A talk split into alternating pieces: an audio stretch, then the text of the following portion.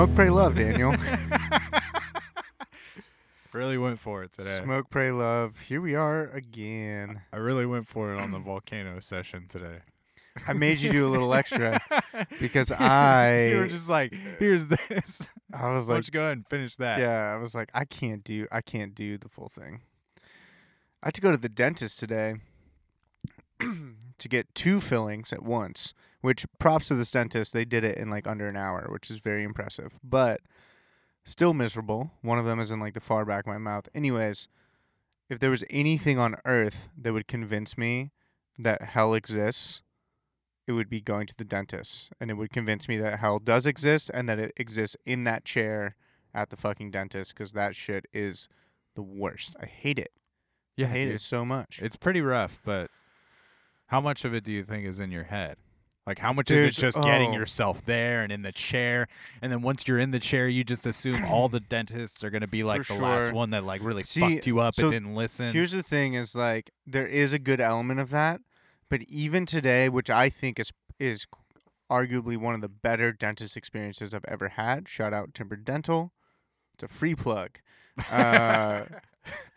One of the better dentist experiences I've ever had.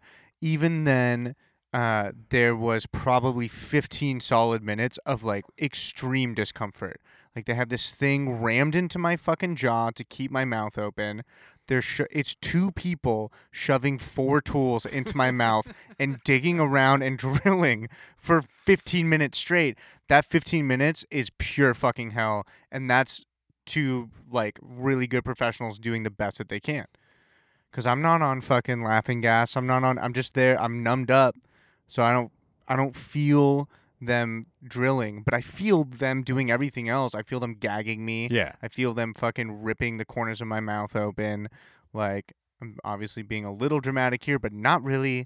The dentist is hell. For sure, man. The dentist is hell for me on earth. And you are correct. Even when it is someone that's really good, it's still really shitty. I mean, I walked away today being like, thank God that was a legit one.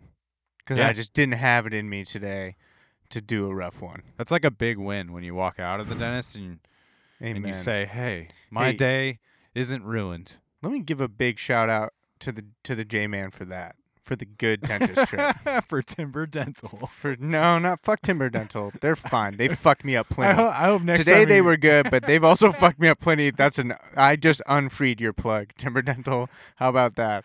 I hope next time you go there, they're just like, please never say our name on your religious podcast ever again. Let's hope that never fucking happens. They just do a Google search, Timber Dental. Yeah. Like Bible Buds. What the fuck is this? Who the fuck is this guy? Harrison? Oh, is this the guy that we fucked up his crown 4 times in a row? Could it be? Just saying. Anyways, how was your week? My week was cool, man. Got to have a getaway. Little Arizona getaway from this Portland, Oregon rain. Seeing some family. Seeing the family, dude. How was that? Family is always, it can be a little weird. Yeah. I don't know. I'm pretty grateful. I have people I like to actually hang out with for the most part, you know? So it's pretty cool in that way. Is your family, how many family members are we talking? This was my mom and stepdad, grandma, grandpa, stepsister, and her husband. Okay. So, 6 people. Not insane amount. But enough to make it something. To make it something. But I don't know. It went by fast. Are these folks big drinkers? Because that's when it gets real dramatic. I would say some of them are, but I don't feel like it usually gets shitty or dramatic. They seem to have it under control. Yeah, my grandparents can really handle the wine. Sure. And wine's a good one to be drinking all night. My grandpa can really do the thing, but I don't know. Your fight on grandpa? My fight on grandpa? I don't even know what that means. Oh, the USC? Yeah. Oh, yeah. I forgot you have that kinship with my grandfather. I have a weird grand flume with your grandfather because... You saw that USC flag flying in the window? That's right. I did. Yeah. And if I saw him walking around town with a USC hat, I'd be like, fight on, bro. It's just... it's funny for the... I don't know. He's just like someone that would never put... a sticker on a car or something, you know, do anything. But he'll fly the flag? But he'll fly the most intense version. That's literally where the term comes from, flying the flag. So ridiculous. So family time was solid, man. Family time was solid. I'm, like, very fortunate also that I have grandparents that are fairly young. Like, they're in their early 80s, but they're both very active people doing the thing still. Sure. So... yeah, that's cool. Which is pretty rad. They're like very fun people to hang around with. I spent a lot of time playing like cards or rummy tiles with my grandma while she was there, and she's still super sharp with all of it and still a shark with it. Like you can't ease up on grandma with the card playing and stuff. So that's like a lot of fun and stuff that I did with her since I was a super young kid. So nice. That's shit's cool. Super fun, and yeah, my grandpa's still funny, or he thinks he's very funny. Sure. And not racist or a little bit. No racism, which is like pretty cool, you know? Yeah, fight the fuck on, man. Yeah, I can't say that I have that with I only have one grandparent left, and she's a sweetie, but she's, you know, she struggles. I remember the last gathering, she was like just posted in the corner for quite a while by herself.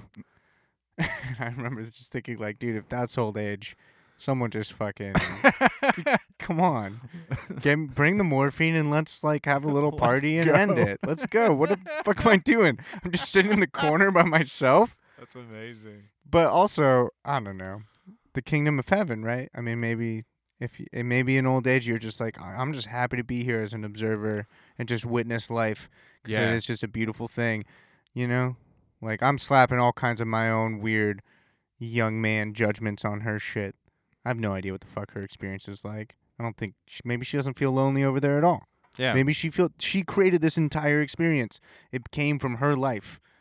This is all her daughters and their families that they created and yeah. That shit's wild, man. Like, just life paths and how you create things. Like that. Sure. Like you create somebody else's life as a woman. Yeah, female. And she's created a huge web. I mean, she had 4 kids, and all of those families had 4 or more kids. All those little gods shaping up the world. Yeah. The best part of my vacation, though, this little adventure out to Arizona, is just that I've like completely fallen in love with the desert since our adventure to Joshua Tree. Mm-hmm. I've just never thought I was going to be somebody that appreciated the desert like that, but now every time, dude, it's so calming. It's so fucking quiet. Yeah. Well, it's because it's very dead. It's just so different than... I think dead was the word you're looking for. Yeah, it's dead. Well, and dead is very different compared to where we live, which is teeming with life. Yeah, it's crazy, man. Just to be able to stand out in an area and see for miles and miles and miles of just desert and stars. Yeah. It feels like it's like the bottom of a dry ocean. Yeah, dude, and these cool mountain ranges though that are in there as well, and which is like way different than here where you can't see that far in front of you because there's just so many goddamn trees. Fucking trees in the way again. But, yeah, dude, the desert, I love it. I don't know. I just feel incredibly, like, relaxed for the most part in that environment. So. You know, not to bring mushrooms up again, but it will be a common theme throughout this podcast. I just got to say that, like, I've only done desert mushrooms, like, once, hardcore. That was with you. And the last few, like, big trips I'd done were in somewhere, like, very lush and beautiful and green. And I had a very interesting trip. It was such a stark contrast to the other ones. The one in the desert was very, I feel like the lessons that I was learning, like, the wisdom that was being passed to me was harsh wisdom. Yeah. You know, it was, like, I remember one lesson was, like, yo, your life is just going to be one endless circle, just repeating itself over and over. There's nothing you can do about it. The only thing you can do is occasionally you'll be able to find ways to step out of the circle. But you're always going to have to go back in. But it was beautiful at the time. It was just like, but you still can step out. You get to step out. And you can step out more and more, like, as time goes on, maybe. And maybe you break out of it completely. But my lesson in that moment was, like, you're in the fucking circle. You're not stepping out anytime soon, for a long time. You'll be able to step out here and there. But for now, like, basically, you're in the rat race. Like, yeah, that's your trip for now. Yeah, man. That shit, that's heavy. It's heavy, but it's also good advice to just be, like, fucking just be where you're at. Live your life where it's at. I mean, for sure, make conscious choices for sure. But at the same time, like, you know, the pipe dream of, like, maybe I should just, like, move to Tibet and be a monk. It's like, I mean, maybe that's your thing. Probably not. Right. Probably not. Probably you need to find a way to be a monk just here, like where you're at. Right. Because whatever's over there, like, you're not going to find anything over there that you couldn't find over here. Yeah, it's a grasses. Greener on the other side thing.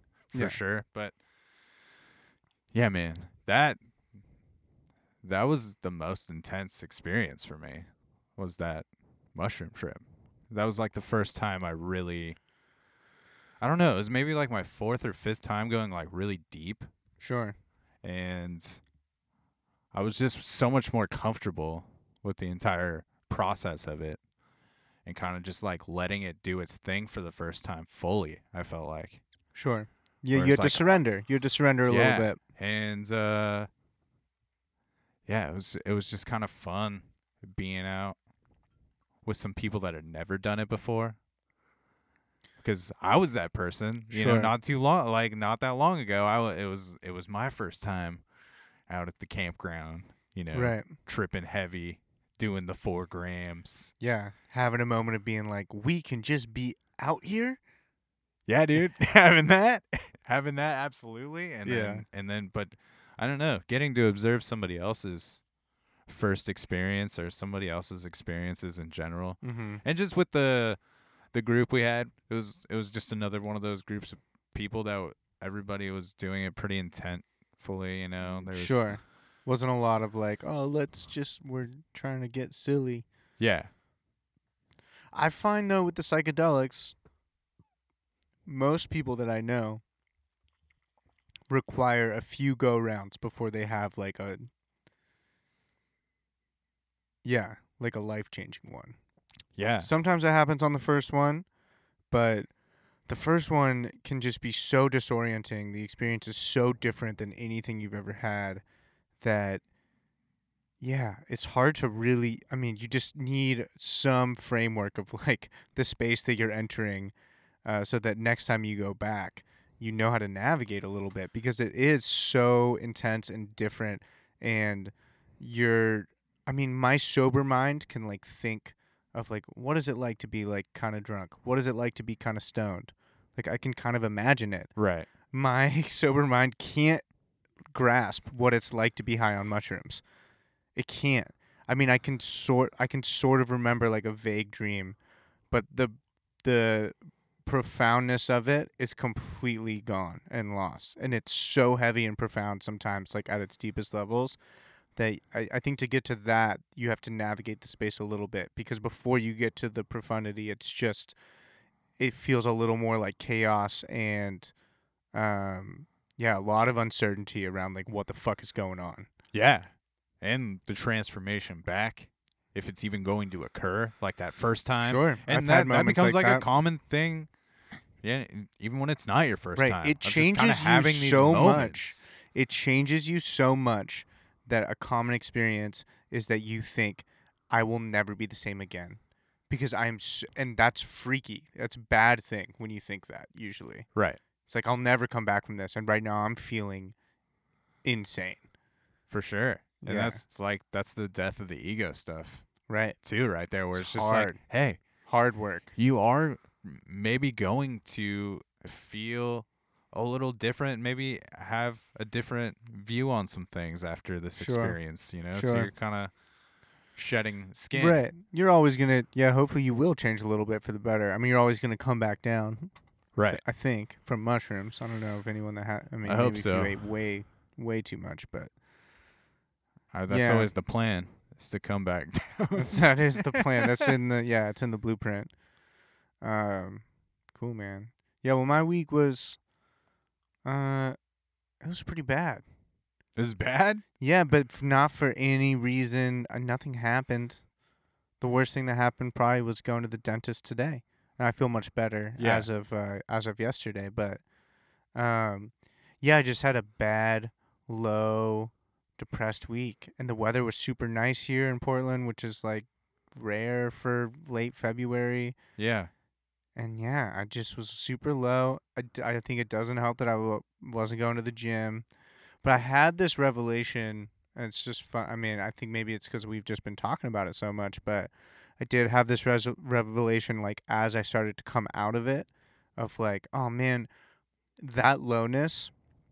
I mean, things with work have not been going great, so I think that's added a layer, but it's not enough to account for how low I was feeling. Yeah. And it's like that lowness is just your lens being so clouded. Because when I started to snap out of it, I was like, nothing has actually changed. My life is exactly the same.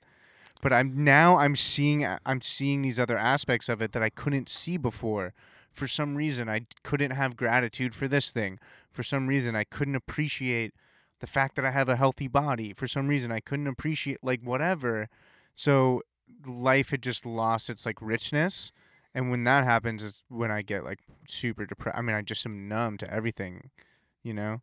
But it's that idea. That idea helped me pull me out of it of, like, you don't actually have to make big changes in your life. You just got to you got to see it differently. Yeah. Yeah. The whole game. But in order to see it differently, I realized, like, the thing I'd been neglecting, and this is ultimately what helped pull me out, is I was like, I hadn't been to the gym for a couple of weeks. It's no coincidence that after a week of not going to the gym, I got real fucking weird and down. And then I finally dragged myself over, got a good sweat in. And, like, yeah, I feel I'm still a little down, but I feel way better. I don't feel nearly as, like, fogged up. For sure. I definitely, that stuff aligns with me.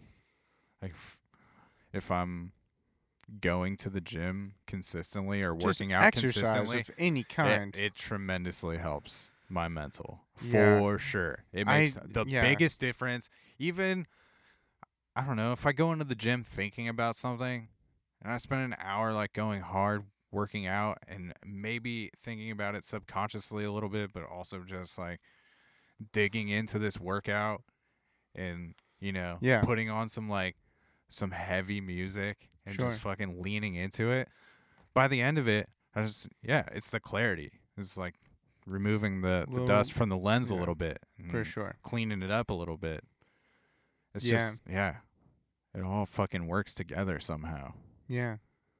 And I feel like removing the dust from the lens is, it's not like, it's not so that you can see more. It's actually so that you can see less. I feel like the foggy lens is like, you just see all this bullshit. And the clear lens is like, no, you just see, like, the few things that are super sharp that are, like, really good. Kind of what's, like, right in front of you. Yeah, you just focus on, like, the fact, kind of the in the moment thing of just, like, no, man, this is really good. Like, I'm enjoying hanging out with this person right now. This is the only thing I need to be thinking about. This is the only place I need to be. It's just in this moment, doing this. This is great. Everything else, whatever. Like, we'll deal with it when it comes, if it comes. Right. You and I could get a fucking bomb dropped on us right now. Like, so why not just be right now in this moment? That for me, that's the lens. The lens, like, snaps things to clarity, but it cleans everything up so much. You know, it's so much. The fogginess is being bombarded with, like, a million different random whatever things that just add up to, like, a basically a messy pile of laundry that you can't face in the corner of your fucking room. Yeah. You're just making up scenarios in your head and playing those out, things that aren't even happening or just probably ever going to happen. Focusing on super negative shit or whatever. Yeah, absolutely. Yeah. Yeah, that's definitely like one of those times where I'll start digging into guilt, my own personal guilt, when you get into that cloudiness. That's not good. And guilt comes up at the end of this story. That. I'll tell you what. Judas experiences the wrath of guilt towards the end of this thing. Oh, Judas. Yeah. Yes, he does. But yeah, man, to wrap up the whatever this introduction is, before we dig into this thing, but that I'm going to play hockey tonight. We were talking about that earlier, just me going to play hockey at 11 p.m. on a Wednesday night when I have to go to work the next day. It's actually a Tuesday. Whatever day it is.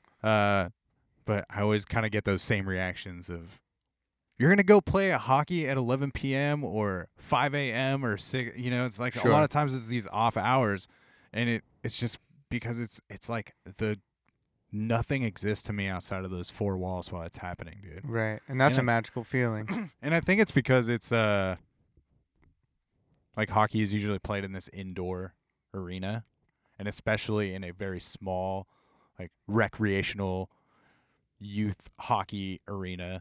It's very small and confined, so it's just, I don't know, it just feels like nothing exists while I'm inside of there. So for like 3 hours of my day, I'm worrying about nothing but what's happening on the ice or whatever. Sure. You know, and there's still like a mental part of it where you can overthink even that.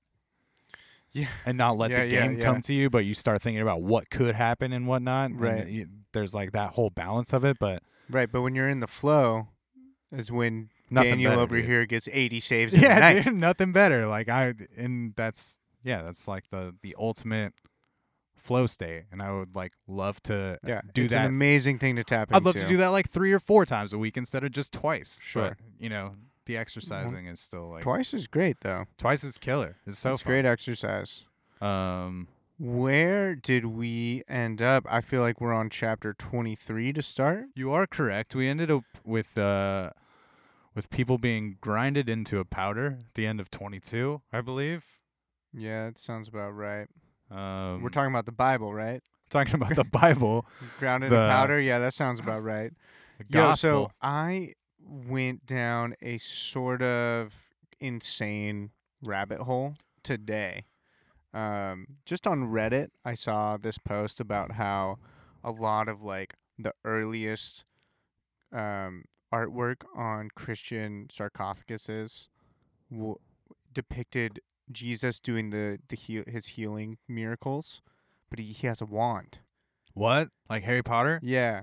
He has a wand, which is culturally is like that shit is old. That goes way back to like ancient Egypt for like old school magicians, whatever, like that's where it comes from. Yeah.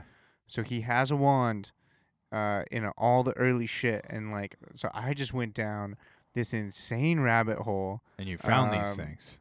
No, I wouldn't say I found a goddamn thing. And just to reiterate for anyone who's actually still listening with us on this episode, I don't know a goddamn thing.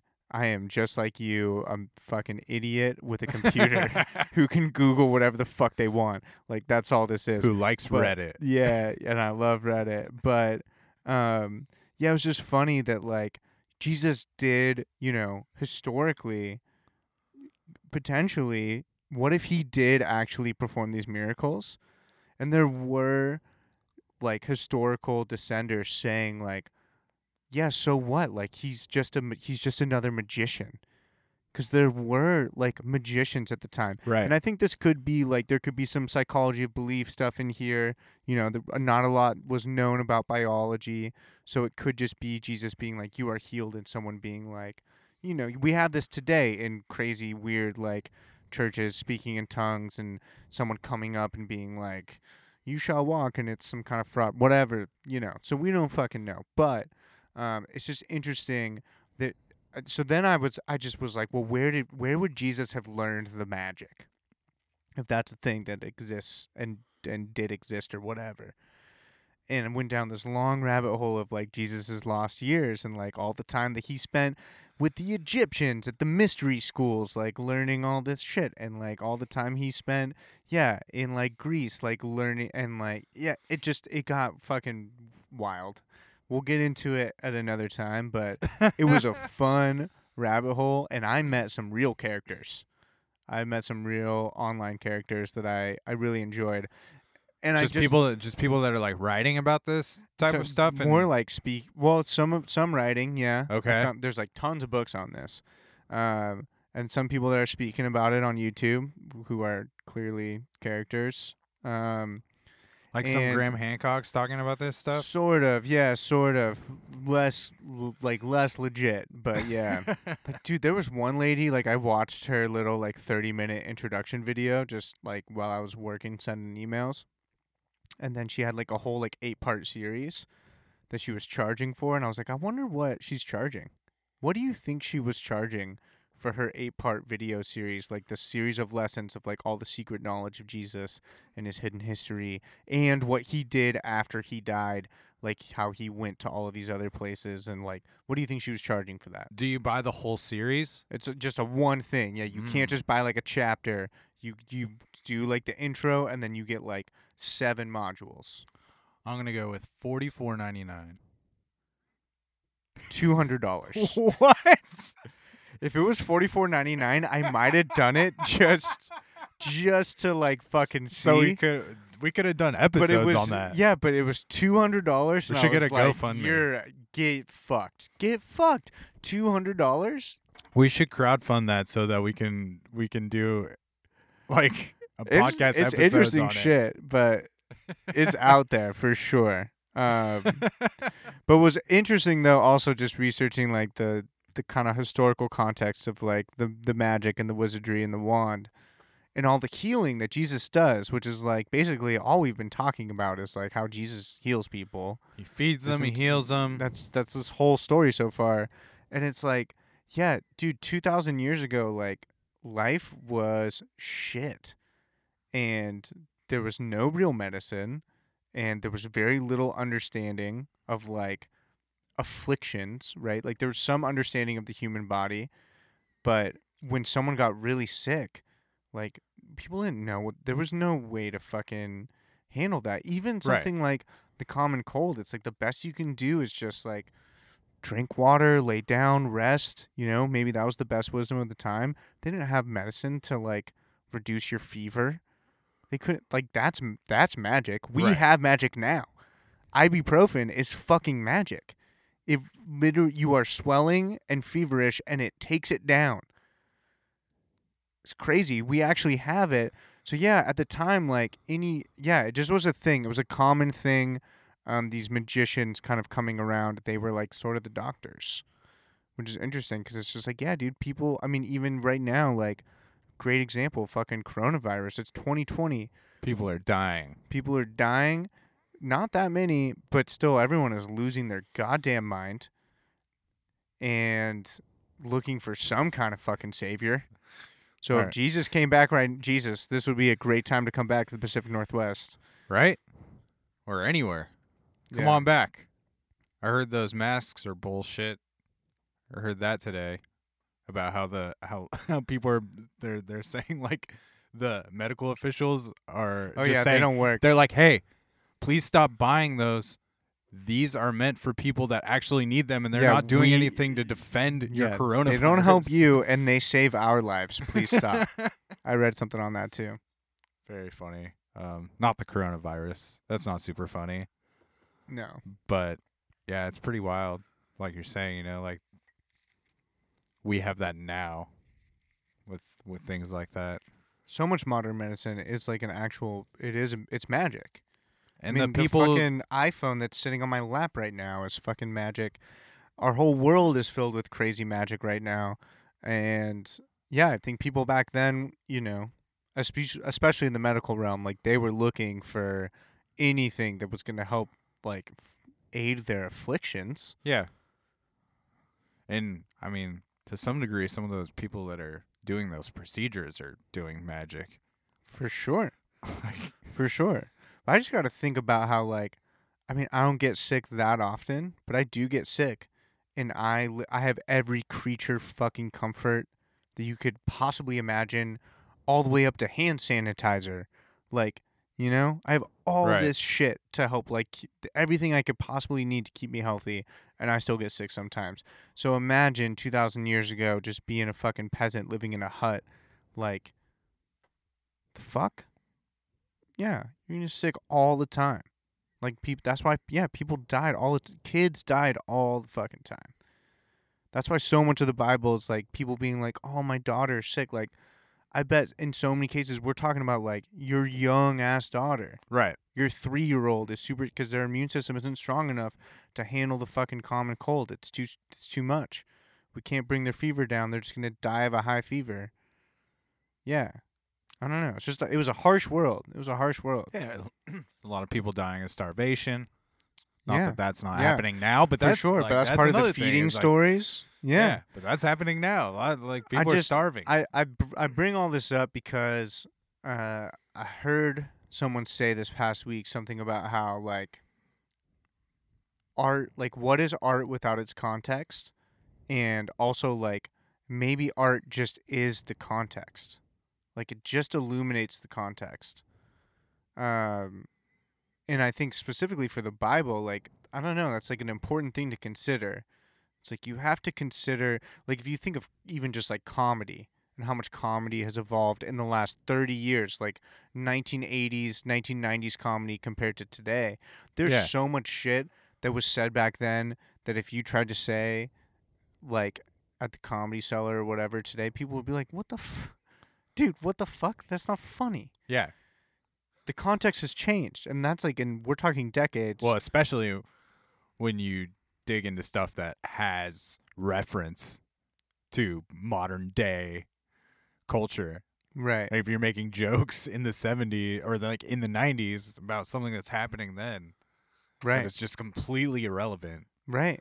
That's what I'm saying. They were making jokes about shit that was relevant back then that is now no longer relevant. So, like, how much of this 2,000 years ago was so relevant back then that today we're kind of like, huh? Well, yeah, absolutely. This is why it's crazy that we just still have this book. Right. To, like, base that people are basing so much off of. Sure. This but book some still. Of it is relevant, right? Because, like, people don't want to get sick and die. And, like, here we are 2,000 years later. Coronavirus is barreling down on our country. And people are like, oh, fuck. I better go get all the hand sanitizer and fucking toilet paper and extra water from Fred Meyer that I can, you know? Yeah. Like, there is, I've experienced some real panic. My office is in a panic. They're handing out all kinds of, like, disinfectant wipes, telling people you got to wash your hands 25 times a day, like, all this crazy shit. We're all just going to destroy each other's immune systems with this shit, man. Yeah. I know. It's wild. It's wild. Anyways. But also, it's another one of those things of it's whatever you want to pull from it, you know, like as you speaking to the relevance of it still. It's like it's like whatever you can make connections with out of it. Like, right. There is whatever you pull out of the experience. I think in reading this, coming back to the Bible for the first time in a long time, there have been moments where I'm like, this feels like a timeless teaching, you know, and Jesus tying it to something like death, illness, whatever, physical affliction. I think in particular, like your body, right? Your body's so fragile, so to tie a parable to that, like it's timeless, because as long as bodies exist. You know, before we go fucking digital with our consciousness or whatever the fuck's going to happen. I don't know, this next 50 years could get real weird. But for right now, 2,000 years later, like a lot of that shit is still relevant. That parable is still kind of relevant, which is kind of amazing. Just speaks to the kind of, this common human experience. Yeah. I just also, I just think it's important to like recognize that it's some really old shit. Like you're saying, it's like different context now. Like totally some people just like take everything. It word for word. That was one thing I was trying to we'll get into it later. Well, when we talk about the resurrection, okay, there was some funny shit that I came up with the resurrection. I hope we get there. Well, let's try. Yeah, I mean, let's try to finish. Should we dig in? Let's dig in. The last part of Matthew. This book today. Me too. Mostly because the end is like you said, previous episodes. We know what happens. We all know where this is going. I feel like a lot of we're going to need to talk about that. Yeah, but I feel like a lot of the excitement has already happened. You know, like the peak. We're talking about him peaking, and I feel like that continues in 23. Yes, this is like that's what's happening. He's peaking on his mushroom. This is a good chapter to dig in. 23 verse 8, just to jump right to it. Jesus says, "But you are not to be called rabbi, for you have only one master, and you are all brothers. Do not call anyone on earth father." Blah blah blah. He's like really starting. I feel like he was speaking in parables, talking shit about the Pharisees, and now he's just calling them out directly. Yeah, he's just saying it directly to their face. Like, you guys are really y'all are shitty. Fucked. Y'all are fucked. And this is, again, like, this next part is when he starts to get into the whole, like, you know, you clean the outside of your cups, but the insides are full of bullshit. Like, you know, you clean the outside of your temple, but, like, he's just going heavy on all that shit. He really lays into them. And, like, I think, yeah, it's just interesting to note that, like, this is why Jesus dies. This is why Jesus gets crucified. Because he calls everybody out on their bullshit. Because he's calling out powerful fucking people and powerful structures, and he's being like, you're full of shit. You're full of shit. Yeah, and it's just so funny because it's just, like, not what I was taught. What I was taught is, like, Jesus was full of love and lived a perfect life as a man. And, like, the Pharisees and the Romans, they didn't like it because he was teaching love and kindness and compassion to the people. And so then they decided to crucify him. It's like, no, they crucified him because he was, like, leading a fucking rebellion. Yeah, dude. If they didn't crucify him, he was about to fucking change that whole region, like, heavy, you know? So, yeah, just super interesting to see him, like, even in this recounting of, like, what he's saying, he's clearly, like, he's ramping it up. Yeah, man. He's peaking on the mushrooms. He kicks in early with it when he's just like, so in verse 3, so you must obey them and do everything they tell you, but do not what they do, for they do not practice what they preach. And I have a parallel saying for that. Ooh. And it comes from the great, sorry, dude, the volcano really got to my throat for this one. Well, I hope you're not fucked for the hockey, but tell me your parallel saying. The great Billy Joel Armstrong from Green Day. Okay. Walking Contradiction. The first lines of that song are, I have it here. It's, do as I say, not as I do, because the shit's so deep you can't run away. I beg to differ on the contrary. I agree with every word that you say. Talk is cheap and lies are expensive. My wallet is fat. And so is my head. Oh, wow. Fucking Billy really, Joel. Really dug deep for some, I don't know. That line from Green, I just know that song because I've listened to that record so many times growing up. But I feel like that had to have, like, come from that saying in some ways, like, to kick that off. Yeah. And I just thought it was ridiculous. I don't think it's profound or anything. No. I just thought it was, like, a really funny parallel. Well, so it's obviously an interesting nod to the to the Bible. Yeah, so, I mean, this Aren't whole 23... Aren't you glad I derailed everything for that? No, you didn't derail shit. Just kidding. This whole 23 chapter, though, is, like, Jesus kind of laying into the Pharisees, right? He's woe to you for this, woe to you for that. Telling them, like, you know, you clean the inside of your cups, but the outsides, no. You clean the outside of your cups, but the insides remain dirty. Yeah. Yeah, he's laying in. He goes hard. He just basically lets them know that they're completely fucking up the message of the whole thing. I do like this one verse, 23:10, and this is in the middle of him talking shit about the Pharisees. He says, nor are you to be called teacher, for you have one teacher, the Christ. And yeah, again, to go back to this more like kind of mystical understanding of the Christ, at least how I interpret it, it's like, yeah, the only teacher is you. Like you're only going to be able to be taught what you already know. So like you might have a mentor that helps illuminate things that you already knew within yourself, but like you can't, yeah, there are no teachers. And anybody who thinks that they can like truly teach someone, like in the deep sense of like how to live a meaningful life or whatever, obviously I can teach someone how to play guitar, but yeah, anyone who thinks they can do that is like kind of full of shit. Because you can't. Everyone has to just, everyone's on their own little trip. Yeah, for sure. And he's got that chunk also just about how they're all doing everything just to be seen with all their like flashy clothing. Yeah, and for sure. And yeah, are you talking about 23 through 25? Actually, like back on 5, everything they do is done for men to see. They make their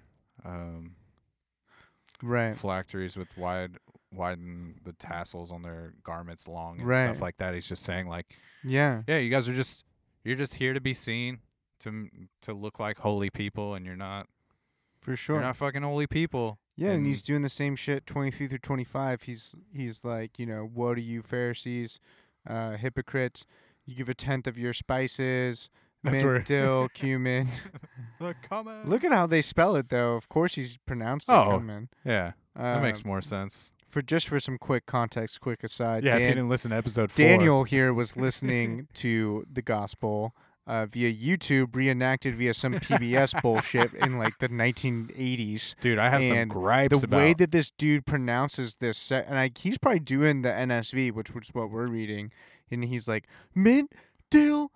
And cumin, and he says it like so seriously and with such fervor, but it is spelled cummin, which I don't. That's not how I think cumin is spelled in the English language. I don't think so. I don't know. Anyways, if you think we're wrong, email us BibleBudsPDX@gmail.com. But so he goes on to say, but like you have neglected the more important matters of the law, justice, mercy, and faithfulness. Like he's getting into specifics now of like. Yeah, you guys wear your fancy clothes, you do your little donations, but like, you don't. What good do you actually do in the world? Yeah, fucking nothing. Yeah, and he tells them that they don't give a fair shake to people that are trying to do it, even though they're neglecting themselves from the kingdom of heaven. Yeah. They're fucking keeping everybody else out too. Yeah, and he goes on. This is like 8 paragraphs of woe to you Pharisees. Yeah, man, it goes into the part where he says, "You strain out a gnat but swallow a camel." Love that one. It's like, yo, you are missing the big picture. Yeah, it's the same thing as, you know, plank in your brother's eye, or speck in your brother's eye, but fail to see the plank in your own. But it's like a more intense version, gnat versus camel. Yeah. I don't really have anything else except for... He's just laying in. Yeah. He's laying in to the Pharisees. He's laying into the people. He's kind of pleading. He's like making it's starting to get a little political. It's kind of his final. He's questioning the power structures, and he's getting a little political, and he's finally making a plea. His final to public Jerusalem, fucking saying like, "Hey, don't fucking stand for this shit," you know? Because everything else that happens is more just between him and the disciples, as far as him speaking. Isn't like do a whole lot of speaking to the people after this, but yeah, I don't know. And then in verse 37, he starts kind of speaking to the oneness of everything and how he longed for everything to be together, and now everything is left super desolate, and I don't know. But also, like, leaving a little bit of promise, maybe. Him saying, like, for I tell you, you will not see me again until you say, blessed is he who comes in the name of the Lord. It's just being like, yeah, I mean, eventually, one day, or maybe one lifetime, or however you want to spin it, Like, maybe you will, like, wake up to it. But it's not right now, baby. And you're never going to know when it's coming, apparently. We're going to talk about that soon. No. About that you never know when it's coming. But, I don't know. Why do you think the idea of, or, like, the attitude of oneness is so unachievable? Like, to make that universally the thing. That we all just, like, click in and get it. Like, why do you think it's so difficult for everyone to just tap into that? Yeah. I don't know. Dude, I mean, I think that's... We're going to get into it, but I think that's the whole fucking dying on the cross and resurrecting thing. It's the journey of, like, killing your ego and rising to something new.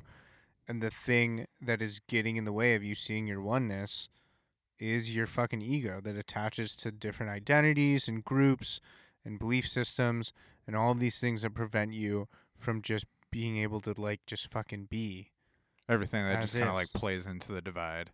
Yeah. Yeah, exactly.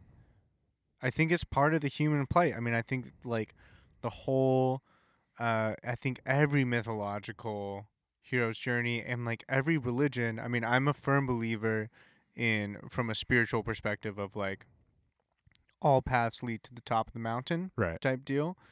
And I think the top of the mountain is, ego death and oneness with God. And maybe not in this life. Like, maybe that's something that you tap in and out of, because I don't think that you can, like, exist in society on that plane, in any society. I mean, you would just be, like, sitting there with your eyes closed, like, blissed out. So what the fuck, you know, why be a part of this life? I think you can tap into that, though. And I think the people that are super tapped into that, but they realize is, like, oh, I gotta dip my toes into it. And, like, I think this is part of going back to that mushroom teaching of, like, you're in the circle, you can dip out and then you come back in. Like, I think I had multiple layers. One is, like, the circle of my life, like my little rat race, like, dip out and then come back in. But also, like, the bigger circle of life, and you dip out and come back in, and then, like, the even bigger circle. And I think the best spiritual teachers are people who are, like, they're still in the circle of life, right? Like, they're still fucking here, like, being hungry every day, you know? They're just another human being. They gotta take a shit. There's another human being. But they tap out of the circle for a while, and they come back, and they have something to say. And I think that's maybe, like, part of the point. I don't know. That was a very, like, stoned rant. But yeah, I just think it is interesting. I'm sorry, this is a very stoned thought, but I have to say it. It is interesting that, like, if you did reach some kind of, like, God level fucking transcendence, whatever, like, could you just, like, not eat and shit and just, like, sit on a fucking rock for 70 years? I mean, scientifically, like, obviously they would say no. Yeah. But I don't know. I've seen some weird shit out there. There are some anomalies. There are. That one seems... There are some medical anomalies out there of people who have, like, not taken, like, not had anything to eat for, like, 10 years. And doctors are like, how are you still alive? Send us your emails. Again, just a guy with access to a web browser. Just want to reiterate that. I've read things on the internet, and I know most of them are not true. But I have read that. Yeah. And it seemed kind of true. Yeah, it's interesting. Just the oneness of, and also everybody having it click in at different times, like we talked about last week, of just, like, finding your place in line, kind of, and it doesn't always happen. Yeah, it has to come to you. At the same time for people. It has to come to you. I guess that also maybe speaks to, it's not really about it happening for everyone else at the same time. It's just about it happening for you in some ways and your like, relationship with it. Yeah, which goes back to the whole, like, don't judge others. Like, just focus on your own fucking journey. It's not that you It's not that others don't deserve to be judged, but like they're being judged by themselves. Right. So just focus on your own shit. Their own shadow person, Christ. Yeah. Their own shadow fucking whatever is like beating is beating them to shit. So you don't need to do it. Yeah.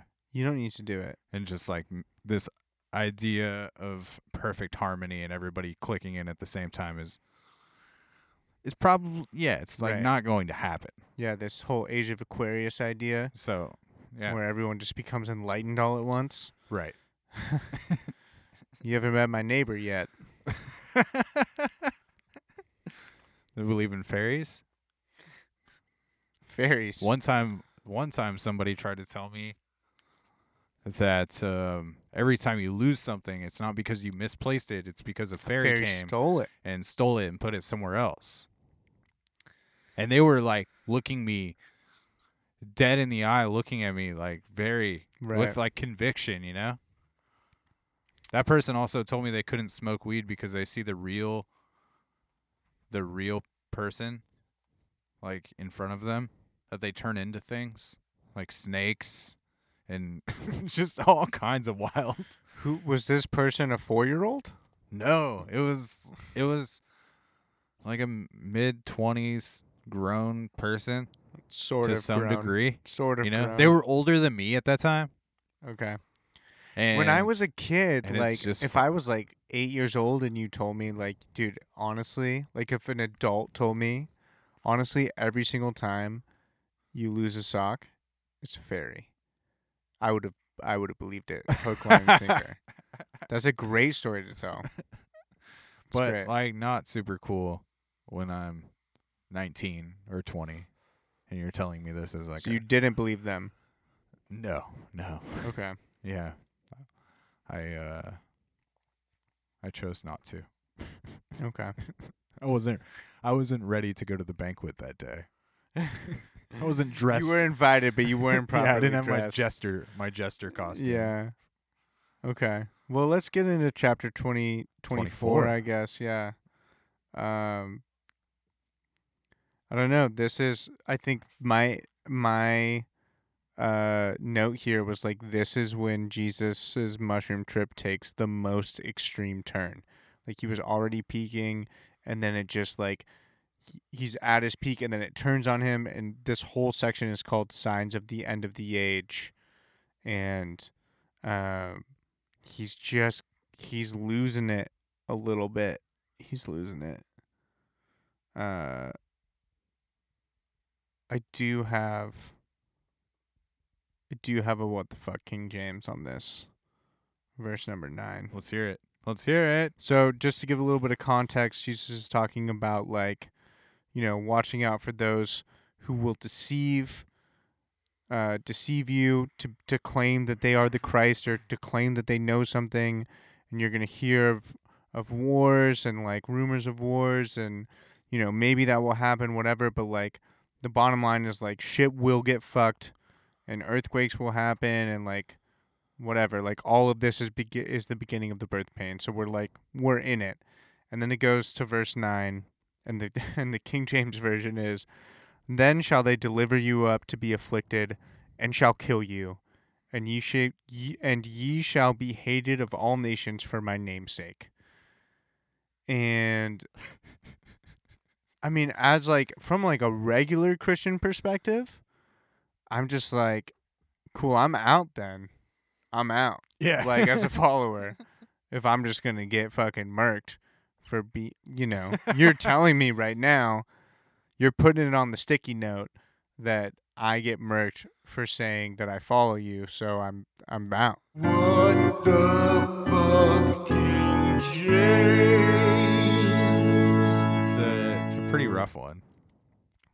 It is a pretty rough one. But this whole section is kind of wild, though. I don't know. Do you have any notes on like this verse, chapter 24 section of just like him kind of really going off on one of his last little rants? I mean, just I have something on like verse 5 where he talks about the for many will come in my name claiming that I'm the Christ, mm-hmm. and being deceiving. And I I think that's all part of like being consumed by the darkness of like what he kind of digs into. Oh shit, like just as an internal thing, like many things will come to you saying like, yo, rock climbing is the answer. Get really deep into rock climbing and it's going to fix all of your problems. Well, it's like it's that it's yeah, I mean, I think that very much becomes like a real thing with heavy drug addiction or any addiction in general. Especially people speaking to things like heroin and stuff, like stories I've heard from addicts, like talking about how it controls your mind and whatnot. But but also, I think like people can also be that as well. Sure. You know, and people can kind of like you were saying, just, you know, those people that say they have the answers or like the gateways to happiness and stuff. Like it's easy to like follow people down the wrong path and derail some shit there. Sure.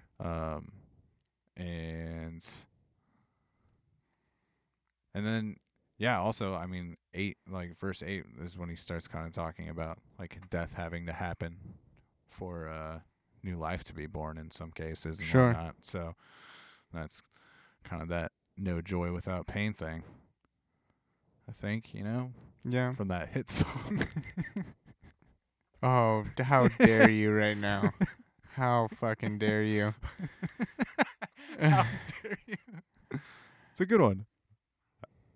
It's very topical for this. Yeah, this section. It is. Do we need to like get into that for a second to give some context, or just blow past it? I mean, if you're not embarrassed, I'll give context. All right, go ahead.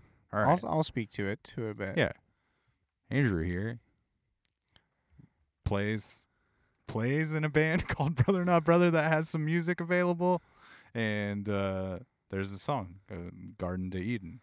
Death of Eden. There's a lot of different. Sure. I wish Matt Hartman was here to sing his version of that song. But yeah, I mean, that song speaks to that. Like, what is. Does some of that come from any of this? I mean, there's obviously some, like, theology that is. There's definitely into that song. Some theology and philosophy. But a lot of theology, yeah, in that song. I mean, it's based around the Garden of Eden, but like a reinterpretation of it, a more like Gnostic interpretation of it, which is that, like we as a part of God exist in a dualistic reality so that we can better understand the things of God. Yeah. And also how like nothing can exist unless it's in relation to another. So there's no light without darkness and no joy without pain. Yeah, that shit always fucks with me, though. Yeah. It's crazy. I mean, when you're on top of the world and experiencing this extreme high, to know that somebody else is absolutely, like, destroyed and maybe on their last leg in some way, you know? Yeah. But it's a way... you know, I think people who are in super enlightened moments, like when they are experiencing that extreme joy, they're considering the depths of the opposite, and it helps bolster what they're feeling, and it makes it even stronger. Gratefulness. Because, yeah, it adds to that gratitude of like, man, I'm on top of this mountain in Hawaii right now, looking at the most amazing thing I've ever seen, with people that I love, and like I have no worries in the world. Everything is fucking perfect. Like this moment could exist forever, whatever that moment is for you. Yeah, things are perfect. And I think if somewhere in your mind, obviously don't stew on it, but if somewhere in your mind or subconscious you can just hold true that like that's impermanent and like it won't last forever. Yeah. And that, like, some people are experiencing something vastly different, and that one day you will, too. Yeah, that storm is coming. And the storm's going to be a real motherfucker. It adds a richer beauty and meaning, I think, to the moment. To consider that for a second of just, like, hey, this is a, Yeah, I don't know. It's tricky because maybe that could pull you out at the peak moment to be like, hey, this is a number one moment in my life. Enjoy it. Enjoy it. Enjoy the fuck out of it. Yeah. Like, that's too much pressure. For sure. But, yeah, I don't know. It's the balance of, like, being an observer and experiencing it, like, right. From the driver's seat, too. You know, sure, like, sure. Trying to figure that out, but... No doubt. But, yeah, man, he lays in. He's laying in, and he's letting people know that the storm is a-coming for a lot of people. And if you just hang tough and don't give in to all the darkness amidst that storm, then you might come out on the wholly other side. Indeed. But that's the rough part, I think, about being in the storm, too. Like, because there's all these cheap fixes and decisions you can make to, like, maybe get out of the storm for a second. Right. That are not... Easy ones. Yeah. Yeah. That are not permanent fixes. Yeah, they just pull you out slightly. Like, you're still stuck on the periphery of the storm. Yeah, and you think maybe you're out, and then it's very quickly. Snap you right back in. Very quickly. You're right back in. Yeah. So.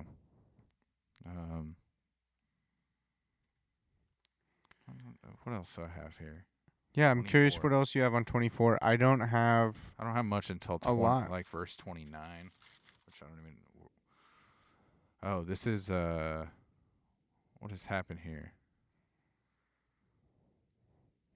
That's the quote of the sun will be darkened and the moon will not give its light. The stars will fall from the sky and the heavenly bodies will be shaken. So I'm saying Jesus is, like, heavy on the mushrooms right now. Yeah. Yeah, he's really in it. He's in it. But other than that, in this chapter, I just had, like, just some notes because this is when he starts speaking of the day and hour unknown. Sure. Because everybody's kind of asking him, like, when is the day going to come? When you rise again or whatever. Right. Like, when you come back to visit.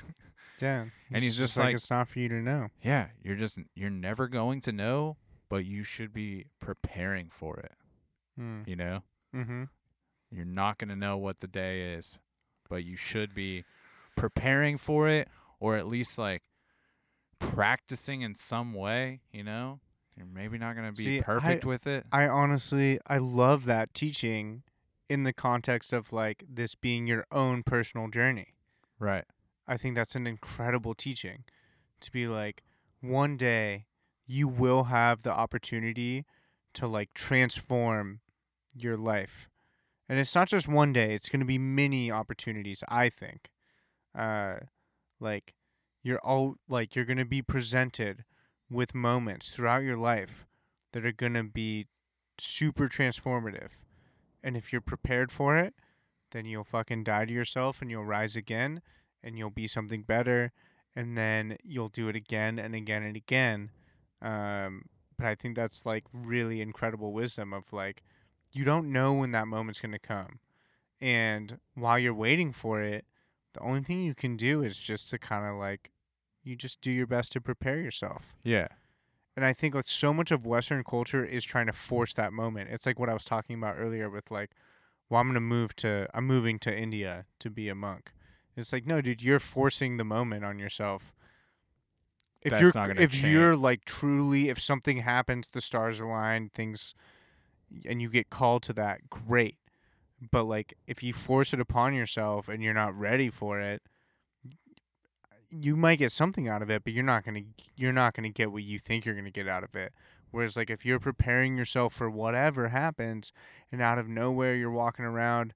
And you meet some random dude while you're on vacation in fucking Venice Beach, and he's just like, hey, man, like, we've had a really good hang over this coffee. I think you should come with me to fucking Bangalore. And there's this, like, meditation retreat. I want you to check it out. And it just, like, alters the course of your life. Like, that was a moment where, like, you got the call and you were ready for it. I think that's a cool teaching. Yeah, absolutely. Yeah. And, yeah, he's got some cool... I like the stories he has here. 43, verse 43. But and understand this, if the owner of the house had known at what time the night the thief was coming, he would never kept watch and would not have left his house to be broken into. So you also must be ready, because the Son of Man will come at an hour when you do not expect him. And, yeah. And then he goes into talking about the servant. Right. And his master kind of leaves him to look over his stuff. And while his master's gone, he does it perfectly and like really takes care of things, knowing that when his master comes back, he's, you know, maybe he's going to reward him, and he does. And then there's like the flip side scenario where he just fucks off the whole time. As soon as the master leaves, he starts like being a dick and like not like taking care of things the way he's supposed to. Jerking off in the fucking master bedroom all the time. And then all of a sudden the master comes home unexpectedly and like catches him in this thing. And it's like, you know, like you have to be preparing, or at least like trying to do your best, like at all times, and not just when you think the authorities are watching, like for that right. validation or something. Yeah, it's. I think it's part of that personal responsibility of just like, do it for yourself, out of self-respect. Right. You do it. Like, yeah, obviously you have respect for your authorities too. Like that helps, but if you're doing it for yourself, like you're your ultimate authority. Right. You know it's right. Do that. Lean in. Lean in. Do it. Lean in, baby. Yeah, and then we get into 25, man. Chapter 25, the parable of the 10 virgins. Yeah, I don't know if I want to go all the way through this unless you have notes. I do have like one note on this one, just a kind of like famous, notable verse that's used a lot in sermons. But what do you got? I really don't have much on 25. Nothing here really stuck with me too much. Okay. I mean, there's... So, yeah, there's the parable of the 10 virgins. There's the parable of the talents. I'm fast-forwarding all the way to the sheep and the goats. And verse 34 and 35 is, Then the king will say to those on his right, Come, you who are blessed by my Father, take your inheritance, the kingdom prepared for you since the creation of the world. For I was hungry, and you gave me something to eat. And I was thirsty, and you gave me something to drink. I was a stranger, and you invited me in. And yeah, I just feel like that verse really points to kind of the divinity in everything. Like, again, that's Jesus already kind of speaking as like the Christ, as like this like ascended being from like a mythological perspective, obviously. But yeah, speaking more of like, speaking as like a God consciousness of like, you know, when you lend a hand to someone in need, you help, you serve God. When you give $1 to a homeless person, you serve God. When you help feed someone who needs to be fed, you serve God. When you help your friend with something, you serve God. Like, when you invite someone who needs a place to stay into your home, you serve God. Yeah, because it just points to this, like, whole, like, mystical thing of, like, we're all connected. Yeah. And you're serving God, and if you're connected to God, then like you're serving yourself too, you know? Yeah, especially if you're doing those things without expectations or... For sure. I think like inviting somebody into your home that may need a place to crash can be this very dicey situation. Oh, especially sometimes, if you're talking like a homeless person. But I think that's, you know, like part of this is that, yeah, like there's going to be some betrayal that comes along the way, and some like maybe you do invite that homeless person in and they do end up stealing a bunch of your shit that night, but, right? Like, yeah, that's what you signed up for, doing what you thought was the right thing though too, right? You can just stand on that. And also you stand on, again, this is like getting super mystical with it, but just the idea that like you are everybody, Like, you've lived every lifetime. So if we're all one, right? If we're all if we're all God, like, in coming back to this reality in various life forms, then I've lived every lifetime. That's part of the shadow work piece. And it's just, it's also part of the compassion for other people. So it's like, yeah, you let this homeless person into your house and they don't do anything. They're just gracious. Yeah. And they're thankful and they leave. And you're like, wow, how great. And then you let a homeless person into your house and they steal your shit or they pull a knife on you or whatever the fuck. And you have to find that compassion within yourself to be like, damn, even though I went out of my way to help this person, they still tried to fuck me. That's difficult compassion to find. Yeah. For and somebody. Then how do you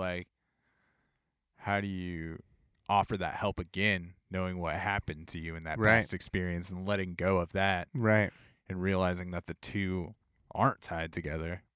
Sure. And kind of trying to believe that, like, there is magic in everybody, or there sure. is, like, a yeah, Christ even, to be, like, revealed in everybody. Yeah, and even that person who pulls a knife on you, like, one day maybe is going to get the call. And, like, they would then be the person that you invite in that would just, like, you make their bed on your couch, and you wake up the morning and they've left, and they've folded their sheets on their couch in, like, a beautiful way at the foot of the couch and yeah. made you a cup of coffee and, like, left you a little note, and, like, that, you know, obviously that's super extreme, but for sure, but that's, like, going back to allowing, it's within yeah. everyone. And then it, like, goes back to allowing people to find their place in line at whatever time that might be, and trying to, just kind of be like, oh, well, that person wronged me in the past, but it looks like they're, you know, trying to live this righteous path now. Yeah. So, do you have anything else on 25? I don't. And for 26, I just got to say, like, this is when, you know, drama really incurs. Yeah. This is when shit gets real. This is when Jesus, gets betrayed by Judas. Yeah, fucking Judas, man. The Lord's Supper happens. I guess prior to that betrayal. Jesus gets arrested. Like, it all happens very fast. And Jesus prophesizes the betrayal. He does. At that's the Last Supper? Yes, and it's interesting. Some would say that the reason that Judas betrayed Jesus is because he was the only one who knew really the truth of his teachings. And so Jesus entrusted him with this act of, like, this is what has to happen on this physical plane. Like, I have to get crucified by the government. That has to happen. Otherwise, like, the story doesn't come full circle. Yeah. So I'm entrusting it to you, and you have to play your part and do it, and Judas does. And then Judas feels so fucking guilty about it that he kills himself. Yeah, man. And that's in the Bible. Judas betrays Jesus and kills himself. And so that's an interesting guilt, pretty much. That's an interesting spin. I mean, from the Bible perspective, it's like Judas betrays. It's unclear what Judas's motive is. Yeah, because it doesn't betraying Jesus. Even the title of that section is Judas agrees to betray Jesus. Right. Exactly. It's like Judas. It's like Judas is in on it. It's like Jesus has asked him to do it. And a lot of the, like, Gnostic teachings are basically like, yeah, Jesus is asked. It literally asks Jesus or Judas to do this for him, so that he can, like, complete his story.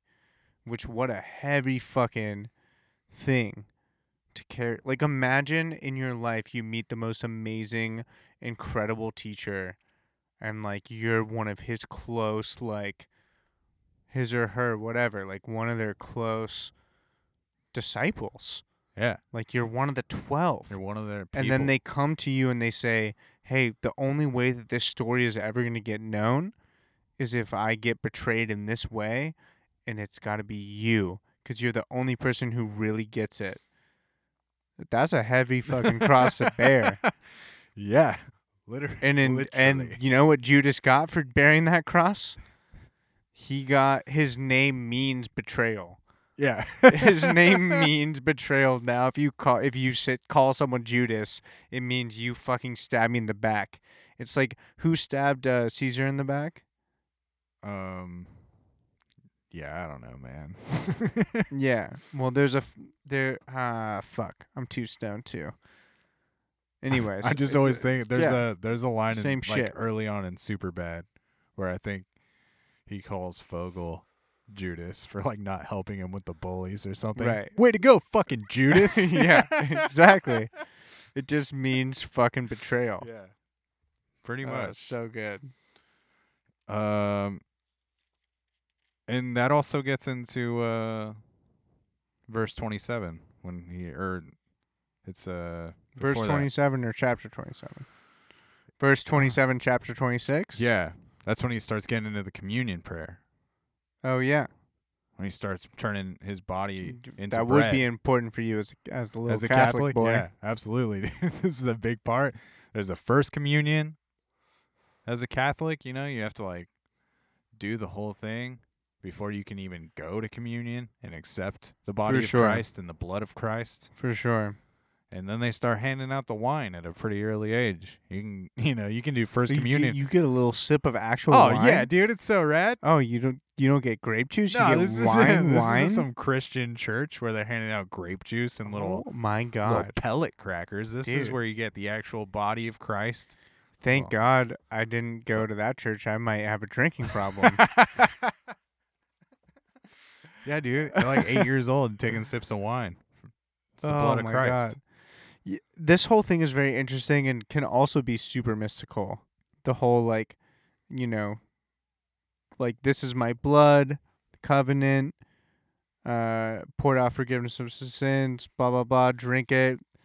This is the bread, body of Christ. To me, it's still just kind of saying, like, that, like, God is everything. Yeah. Like, anything can be, yeah, everything is God, and anything can be a prayer to God. It completely, like, destroys the idea of it being a man in the sky. Right. Right. Yeah, because he's offering up this simple prayer, which is, we've kind of already touched on, like, in terms of how I relate to food and it being, like, this sort of, like, sacred practice that I have. Of obviously not every time, but, you know, on a lot of occasions. It's kind of that concept. It's, like, anything you put that energy into. Right. It doesn't have to be food, though. Yeah, it can be anything. Anything. Because it all is. It's all a part of everything.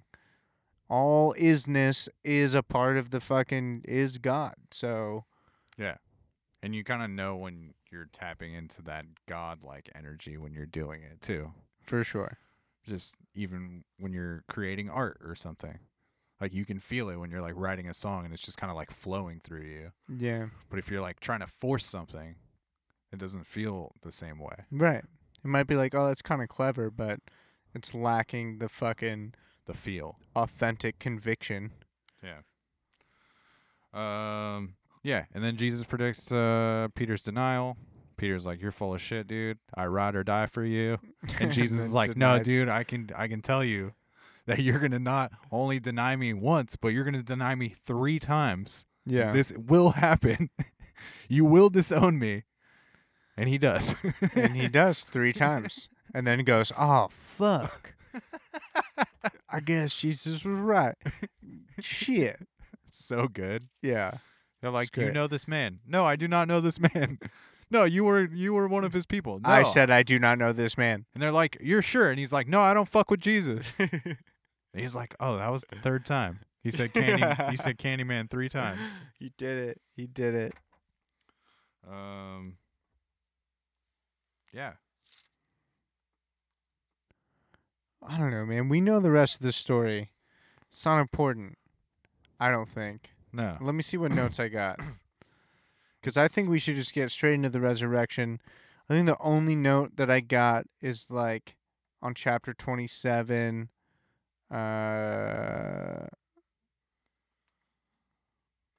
the mocking, dude.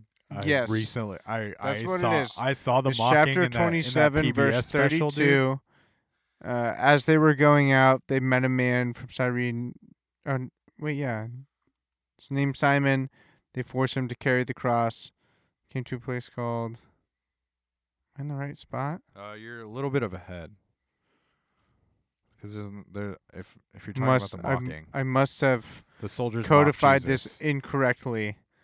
But yeah, I'm talking about the soldiers mocking Jesus. Yeah, when they strip him and then they put the scarlet robe on him, and then they make that crown of thorns. Yeah, hail King of the Jews!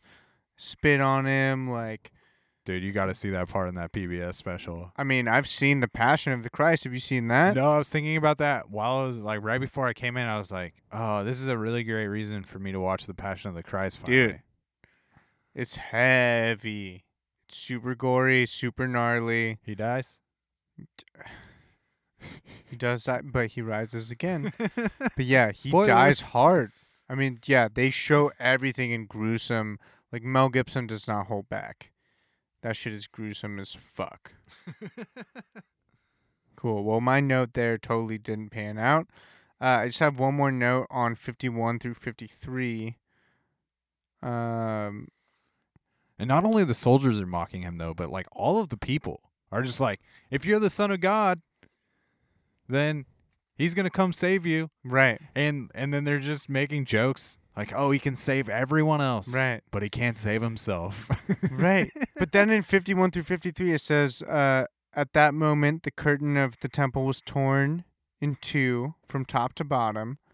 The earth shook and the rocks split. The tombs broke open, and the bodies of many holy people who had died were raised to life. This is like right before Jesus. It's on the way. Like Jesus is carrying his cross to get crucified, and then this happens. And it's like, wait, well, that's pretty big. I mean, obviously he raises himself to life. That's a big deal. Apparently he raised, like, all these other people to life. Like, that just gets very glossed over.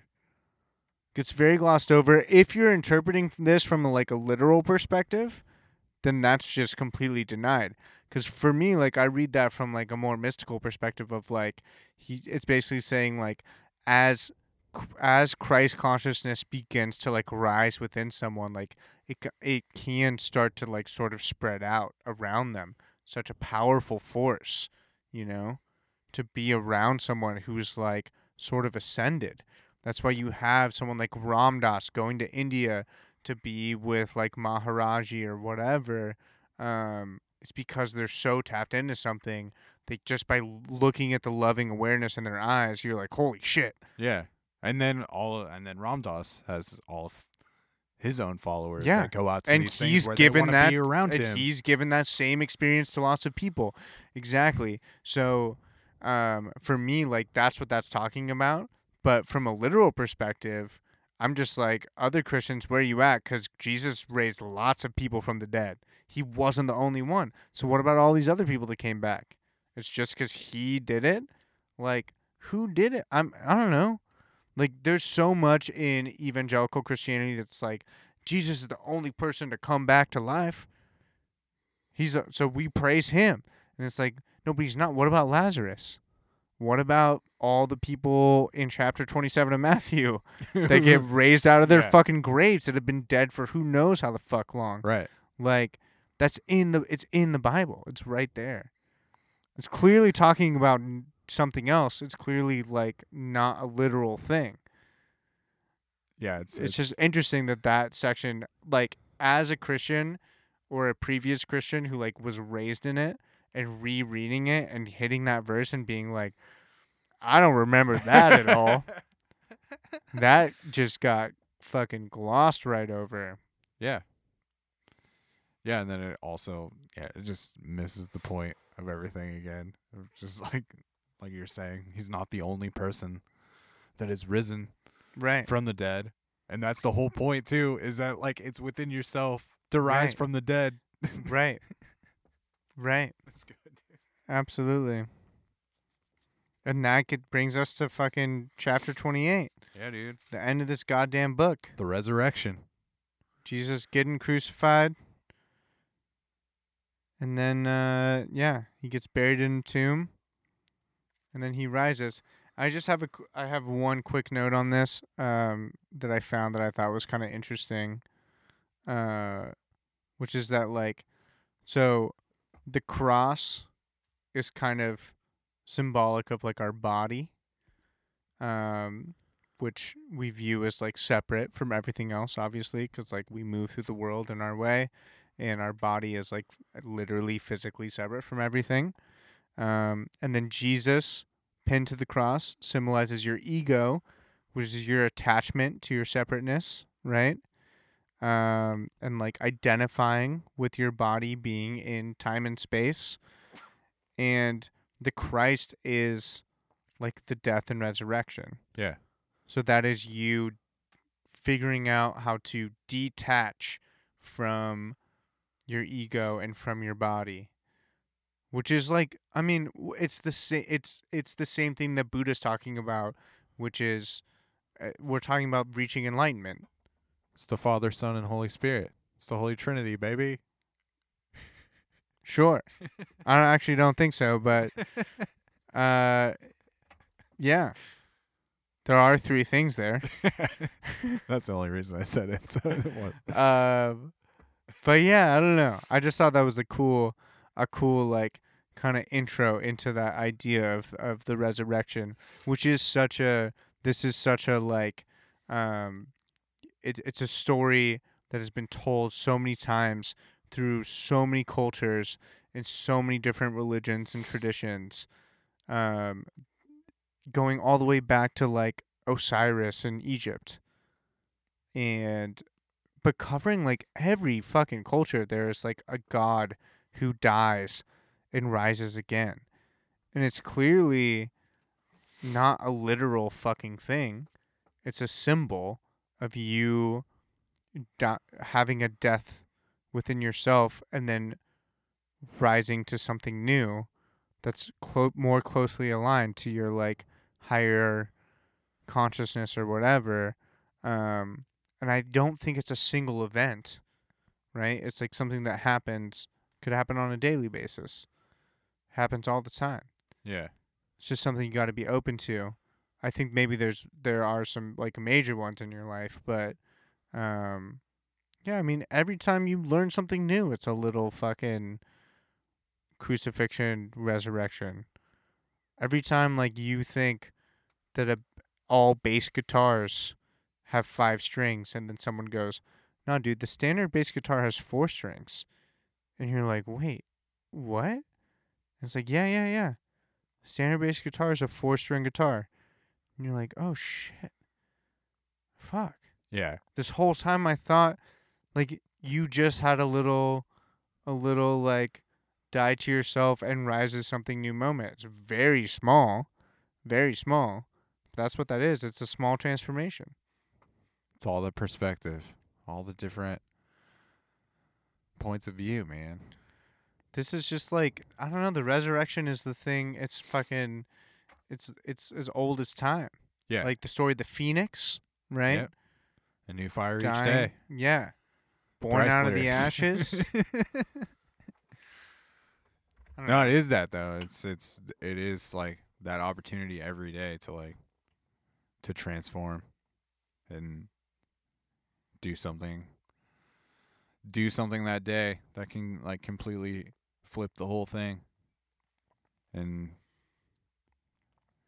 yeah, it talks at the end that it like the last lines talking about the Great Commission. The Great Commission, dude. For those final lines of if I ever get to the bottom of dude, these notes are forever. I know. It's just it's no good on the iPhone. And surely I am with you till the very end of age. And like it's always there and always kind of like this opportunity to awake to that, I guess, in some way. Yeah. Like at the same time, I will say not to derail us too hard, but yeah. Like just to read the Great Commission, because this is such a like central thing of Christianity. It says, "All authority in heaven and on earth has been given to me. Therefore, go and make disciples of all nations, baptizing them in the name of the Father, and the Son, and of the Holy Spirit, and teaching them to obey everything I've commanded you, and surely I am with you always to the very end of the age. That read super literally is like why we have fucking Christianity as we know it today. Like bullshit Christianity, you know? Yeah. Because the mystical interpretation of that is not Jesus saying that as a person, but it's like it's you talking to yourself, right? It's like your higher self saying like, hey, bud, hang in there. We're all just doing our best. I'm right here with you. You know, I know you're trying. We're trying to be better. We're going to do it. You know, if as long as you're trying, like we're going to get somewhere. And just make sure you keep like exploring all of these aspects of yourself to kind of like shed some light on the darkness within you.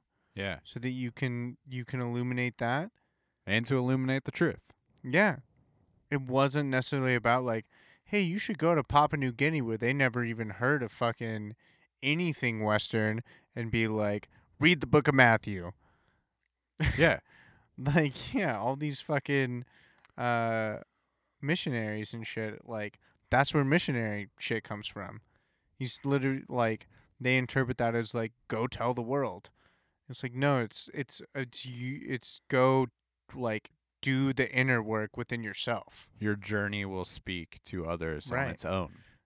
Right. Or maybe not. Which to me, like, the whole resurrection story is about, like, it's a blueprint for, and that's why it goes, Jesus isn't the first one to fucking do it. This is a story that spans so many cultures. It's like, yeah, you die to yourself. A little part of you dies, so another part can be risen up. Something different, something better, whatever it is. Yeah. It's a like, I don't know. It's a timeless, I think it's a timeless message of just being open and accepting of like those moments of when a part of you is dying. Because the thing is, without that teaching, without that understanding, you might just like hold on to that thing that's trying to die. You just don't let it. Yeah. It's not, and yeah, it's part of like not being prepared for it too. For sure. And I have plenty of that in my own life.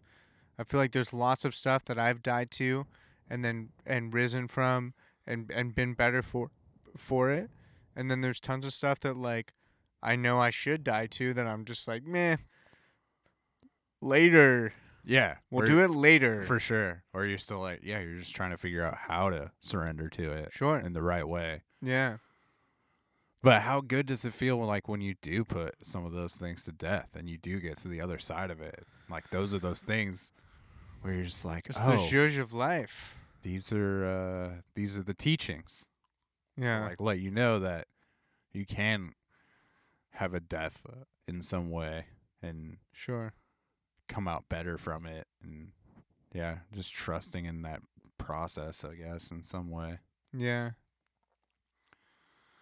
But that's the taxman's account, dude.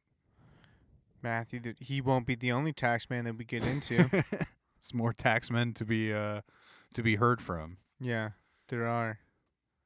Well, I gotta say, man, it's been a trip going through this first gospel. We did it in 5 parts. 5 parts. I thought it was gonna take 2.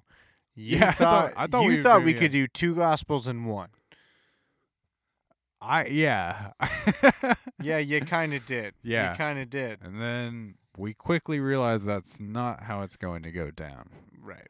And who knows how it will go down in the future as we But you know what? Continue to explore. I got to say, something that I like about this hang and why I hope we keep doing it weekly, not to put you on the spot since we're live on the air. Live on the air. Callers call in. No, but part of this hang that I love is like that it is sort of like a mini little Bible study. It is. You know? Like, it's cool to sit down with you and check in about my week and to ask you about your week. For sure. And to like, to talk about this weird fucking book and then be like, oh man, that actually applies to my life in this weird way, whatever. Yeah. Well, it brings that community aspect back that like I feel like I've been missing a lot since I left Christianity. For sure. I think it is like a very nice thing to have. And yeah, I mean, whether, you know, there's a lot of nonsense in this book that we're reading. Sure. For sure. There's a lot of nonsense in me as I read it. But it also, yeah, it brings up things that are pretty important in life, you know. It speaks a lot about mortality and things of that nature, you know. And sure. Yeah, it's nice to like tap into those things. And I don't know. You know, just real quick, I did have a couple Joey Cams understands. Well, we should definitely close out on some about Joey Cams understands. So Joey Cams says in The Hero with a Thousand Faces, which I'm currently reading, full circle, from tomb of the womb to the womb of the tomb we come. I think that's like pretty profound. It's obviously a little like play on words and a little bit poetic, but very interesting notion of like that is kind of how it works. You go from like the unknown to the known, like from the mystery into life, and then from life back into the mystery. You know? Yeah. And like no one knows what the fucking mystery is. It could be nothing. It could be fucking nothing. No one knows what that happens at the end. Or what happened at the beginning. Yeah. Before you were born. Right. No one fucking knows. But we do know for sure that there's that, and then we live, and then we die. And you can do DMT if you want. Yeah. And DMT will give you a glimpse of, like, maybe what that was. Or mushrooms as well. Because in my experience, like, mushrooms has given me a little taste of, like, yeah, this is where you were at before. Yeah, I don't know. Mushrooms... My peak mushroom experiences, I've definitely, and I'm not alone in this, in feeling like I knew something that was truer than true. Like I found out the thing that was the most true thing I've ever found out. Right. And I've been on lots of drugs before. I've been on tons of like crazy uppers that are like, make you feel like you know lots of things. And you wake up the next day and you're like, no, I was just on fucking cocaine. I just thought I had a really good idea for a business. Tripping really hard on Molly, whatever. No, the mushroom trip is different. When you cross the threshold, it's fucking different. You know something that you're like, no, this has always been true, and I've been here before, and this is the truest thing ever, like the ultimate truth. Yeah, dude. The immortal diamond, revealing that shit to yourself. For sure. So I have one more. Let me read it real quick to make sure it's even worth saying after we just did that great one. BibleBudsPDX@gmail.com. Send us your emails. Ah, yeah, this is great. At BibleBuds on Instagram. Follow us. All the links in the episode notes. This is great.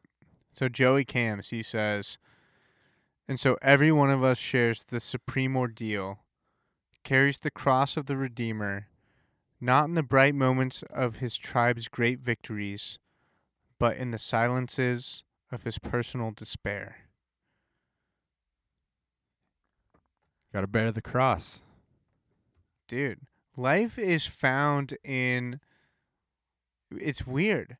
Like, I mean, I won't do it, but... I won't do it. But... It's just like life is found in the dark moments, you know?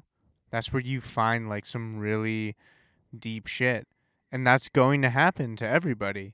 So it's like when life happens to you in that way, when you lose someone, a death happens, you know? When you get really sick, that's why people who get really sick, who get better, come back and they're like, I've experienced something profound.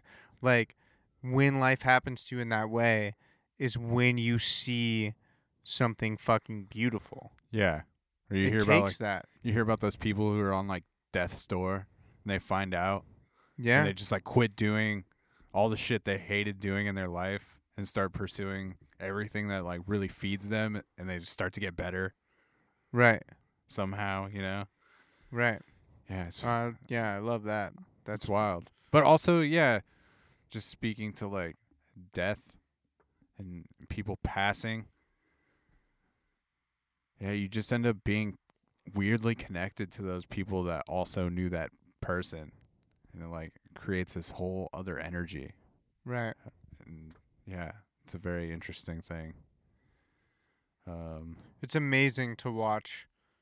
If people haven't, it's incredible to watch someone go through that journey if they are like cognizant enough to know that like they're on death's door, but they're still like fully there. And to watch that like last few weeks or few months or whatever, and the way that they transform because things snap to perspective so crisply, you know, it's so crystal fucking clear what actually matters. And I mean, I saw that with my grandma when I was 14, where she like, and I feel like, you know, she was old, she like already kind of knew, but in those few last moments that I got to see her, like she was tapped into something way deeper for sure. Yeah. And you have people have like a lot of meaningful conversations at the very end of their life. Yeah, even my grandpa who like was struggling. Like my grandpa was really fucking struggling for the last like 5 years of his life. Was having a hard time remembering stuff. He was having a very difficult time physically. Conversationally, he was like not great. He was mostly just kind of like, you know, a little bit sultry, like a little bit sharp, kind of just, yeah, just not into it, not into being alive. Who could blame him? But in those last moments when he knew, when he got diagnosed with a cancer that was going to kill him, and it was certain, and he knew for certain this was the end, like, I'll never forget this. My mom texted me and she was like, I just spoke to my dad for the first time in like 10 years. Like, I actually got to talk to him. Like, my dad. He hasn't been here for 10 years, and he just showed the fuck up. That's wild. Because he found out that that this is it. And there he was. He snapped back in. Yeah, it's wild. He got back in line? He got back in line. But I'll never forget that text message. That was, that was pretty profound for sure. That is gnarly. You ready to go stop the Russians or what? Dude, I am playing the Russians tonight. You're playing the Russians tonight. Yeah, I got to let people shoot pucks in my head. Oh, my God. Is that where they aim them? Just sometimes, to fuck you up? Sometimes. Sometimes you start talking, running your mouth a little bit, and people start headhunting. Really? Yeah. Just to fuck with you. I mean, you got the mask, right? Obviously, it doesn't feel good to take one to the head. Can't do any more concussions. Can that give you a concussion? Yeah, I mean, absolutely. It's not good to take a shot. How fast can they fire those things? I feel like realistically, guys in my league, the ones that can really shoot the puck can shoot the puck at probably at like an 80 mile an hour speed, and maybe even 85. Yeah. So like some of them can get it humming. So you're a bitch because, like, professional baseball players take a 95-mile-an-hour fastball to the head with no mask, and then they walk to first base. I'm just kidding. They don't do that. They don't do that at all. There's concussion protocol now in every sport. That's not true. Yeah, dude, that's crazy. But anyway, they let them rip, dude. That's crazy. To shoot that at your face. So if you don't snap it, then, like, you're fucking going home with a concussion. Just every once in a while you take one off the cage. You know what? In the words of Jesus, fuck the Russians. Fuck the Russians. Fuck the Russians. I hope you take them down. Hey, shout out to all of our Russian listeners, and I invite you all to keep listening to this podcast. Hey, if you want to call in. Yeah, if you want to call in, you want to email in, whatever you want. We're about it. We are welcoming. And we are prepared. Yeah, we just don't like you if you play hockey in Vancouver. Washington. Otherwise, you're more than welcome. All right, you want to sign us off? Yeah. Are we? Do we know where we're going after this? Are we going into Mark? Is that There's gonna need to be a conversation about it. We'll see what happens. I think we might. Maybe we'll take a little break and have some guests on. Yeah, I think that that should definitely happen. Which would be fun. Or I don't know, to go back through the Gospels. Like all the Gospels are sort of the same story. Yeah, so to go right through back them. In. I mean, they're different. They're all different, but maybe we can start picking out some individual, maybe some stories. Yeah.